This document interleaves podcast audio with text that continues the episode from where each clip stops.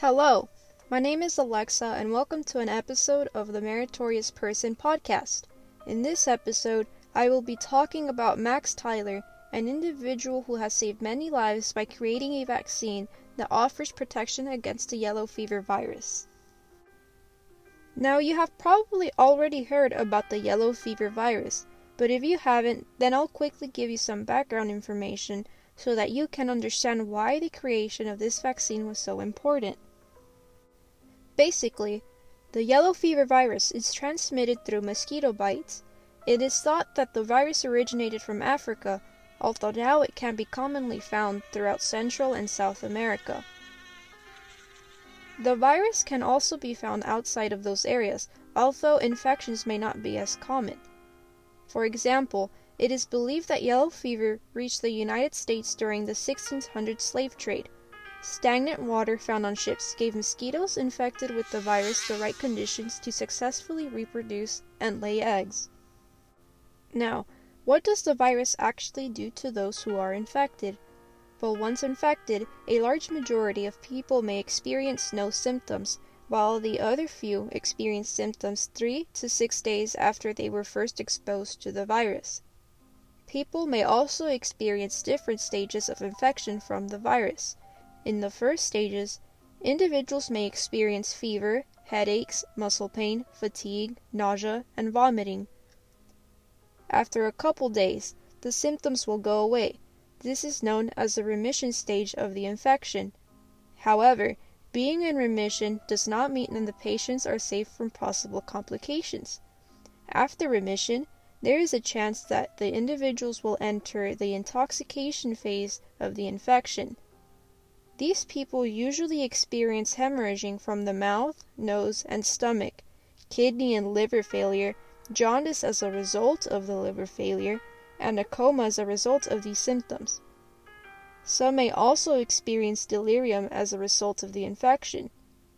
Usually, about half of those individuals who enter this stage will die within 7 to 10 days. Very few people will actually enter this stage. It is also important to note that even till this day, there is no cure for the disease.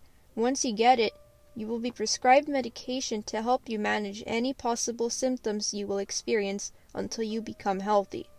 This is why it is important to prevent getting the disease in the first place. However, for people living before 1930, it was a near impossible task. Earlier I mentioned that the yellow fever disease was brought over to the United States during the slave trade in the 1600s. However, infections in the United States were still not very common. This would all change about a century later. In 1793, the United States saw the worst yellow fever epidemic in the city of Philadelphia in Pennsylvania. Known as the American Plague, the disease was brought over by a group of people trying to escape another yellow fever epidemic in the Caribbean, most likely in the month of September. By October 11th, it is estimated that 100 people were dying from the disease each day. The local government at the time attempted to treat the infection, but eventually the government failed due to the strain it was facing. Doctors in the city were attempting to research the disease, however, they were not very successful. Meanwhile, wealthy people living in Philadelphia at the time simply evacuated the city in an attempt to avoid the epidemic. This also included federal authorities, since Philadelphia was considered to be the first capital of the United States. Eventually, most of the mosquitoes who were carrying the disease died due to a cold front that rolled in, and the number of infections decreased. By October 26, only 20 people died a day from the infection. In a city of 50,000 people, 5,000 were confirmed to have died from the disease. Of course, all of this happened before the creation of the vaccine. Not much was known about how to stop epidemics from happening. Doctors at the time didn't even have an understanding of what spread the virus in the first place, or the fact that the disease was even caused by a virus. However, Max Theiler would soon change that. Not many people actually know about Max Theiler and his contributions to the creation of the yellow fever vaccine despite saving millions of lives throughout the decades. Max Theiler was born on January 30th, 1899, in Pretoria, South Africa. He was the youngest of four children. His father was Sir Arnold Theiler, a veterinary scientist, and his mother was Emma Theiler. Both of his parents originated from Switzerland. Max's father wanted him to pursue a career in the medical field, and in order to please his father, Max attended the University of Cape Town in Africa during 1916 despite having little interest in the subject.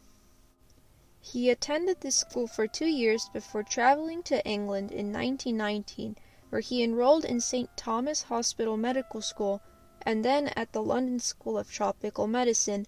In 1922, Max obtained his medical degree and became a licentiate of the Royal College of Physicians. He also became a member of the Royal College of Surgeons. Later that same year, he joined the Department of Tropical Medicine at the Harvard Medical School in Boston, Massachusetts, as an assistant. After being an assistant, he became an appointed instructor at the school. While at Harvard, Max Theiler worked with amoebic dysentery, a disease spread by drinking contaminated food water. He also worked with rat bite fever, a disease spread by rodents carrying the bacteria. It wasn't until 1930 when Max Theiler truly focused on yellow fever. He was interested in yellow fever ever since he attended school in London, but had never focused on it until this point. Now, before I get into Max Theiler's progress on the vaccine, I'm going to discuss what discoveries were made already by people previously working on the virus. In 1881, Carlos Finlay discovered that yellow fever was transmitted by mosquitoes carrying the virus. While correct, his theory was not taken seriously by other scientists at the time and was dismissed. In 1897, Italian bacteriologist Giuseppe Sanarelli believed that he had discovered the true cause of the disease. He believed that yellow fever was caused by a bacteria.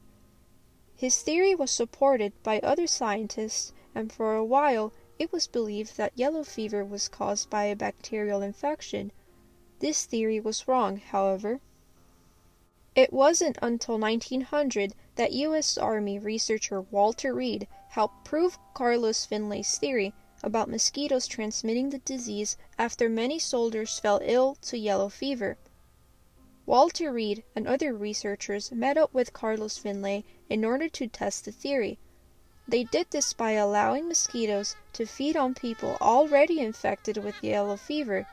These mosquitoes would then be released on healthy volunteers. Nothing happened during the first two weeks of feeding. A couple days later, the mosquitoes were allowed to feed on volunteers once more. The volunteers then became ill, which proved Finlay's theory. However, one of the researchers also fell ill after being bitten by an infected mosquito, and unfortunately passed away from complications caused by the disease. After this discovery, the U.S. attempted to control mosquito populations, which helped reduce infections.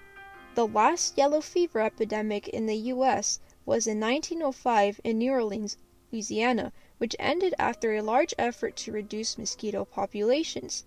These were one of the first steps the United States took in an attempt to eradicate the disease. Now back to Dr. Theiler. In 1927, he and other researchers working alongside him found, discovered that the disease was caused by an actual virus. In 1930, Dr. Theiler joined the Rockefeller Foundation, a research center mainly focused on studying yellow fever.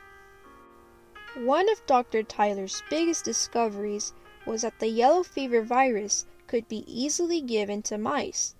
Before mice, monkeys were used as testing subjects. However, by using mice, costs of research plummeted and it became easier to study the actual virus. This was mostly due to the fact that mice are much easier to obtain and handle. In addition to this, Dr. Theiler also discovered that he was able to obtain a weakened strain of the yellow fever virus from the mice. This led to the creation of two vaccines. The first vaccine was used in western French colonies in Africa in the 1930s until the 1940s. Later, a second vaccine was created in 1938 known as the 17D vaccine. This vaccine was actually grown in chicken embryos, which allowed the vaccine to be easily produced in large quantities. This vaccine was also the most effective. In fact, the vaccine used today is manufactured in almost the same way used in 1938. The creation of this vaccine helped Dr. Theiler become a successful researcher who helped save millions of lives and counting. While Dr. Theiler was given other honors and awards, his most notable award is his Nobel Prize. In 1951, Dr. Theiler was awarded the Nobel Prize for his efforts after being nominated for the award several times before. For those curious, the Nobel Prize award also came with $35,000, which is about $364,000 today. Dr. Theiler didn't stop working there, of course. He went on to help with research for Weil's disease, a bacterial disease spread by animal urine, dengue fever, another virus spread by mosquitoes, and Japanese encephalitis, also a virus spread by mosquitoes that actually causes brain swelling in some patients. Now, believe it or not, not much is known about Dr. Theiler's personal life outside of work. We do know that he married Lillian Graham in 1928 and had a singular daughter with her. Dr. Theiler eventually did retire from the Rockefeller Foundation in 1964 but continued to teach epidemiology and microbiology courses at Yale University for four years after. Unfortunately, Dr. Theiler did pass away from lung cancer complications at the age of 73 on August 11, 1972. Many of his colleagues actually described him as someone who never took credit for his work. In one of his speeches, he thanked everyone for helping him with his research and acknowledged the people who volunteered themselves in order to increase the knowledge of the yellow fever virus. Despite having already passed away, his work is still used today. This shows how important Dr. Theiler's research was, yet he is still mostly unknown outside of the medical and science fields. However, I hope that you, the listener, have learned something about Dr. Theiler today Thank you for listening in on this podcast. Have a great day.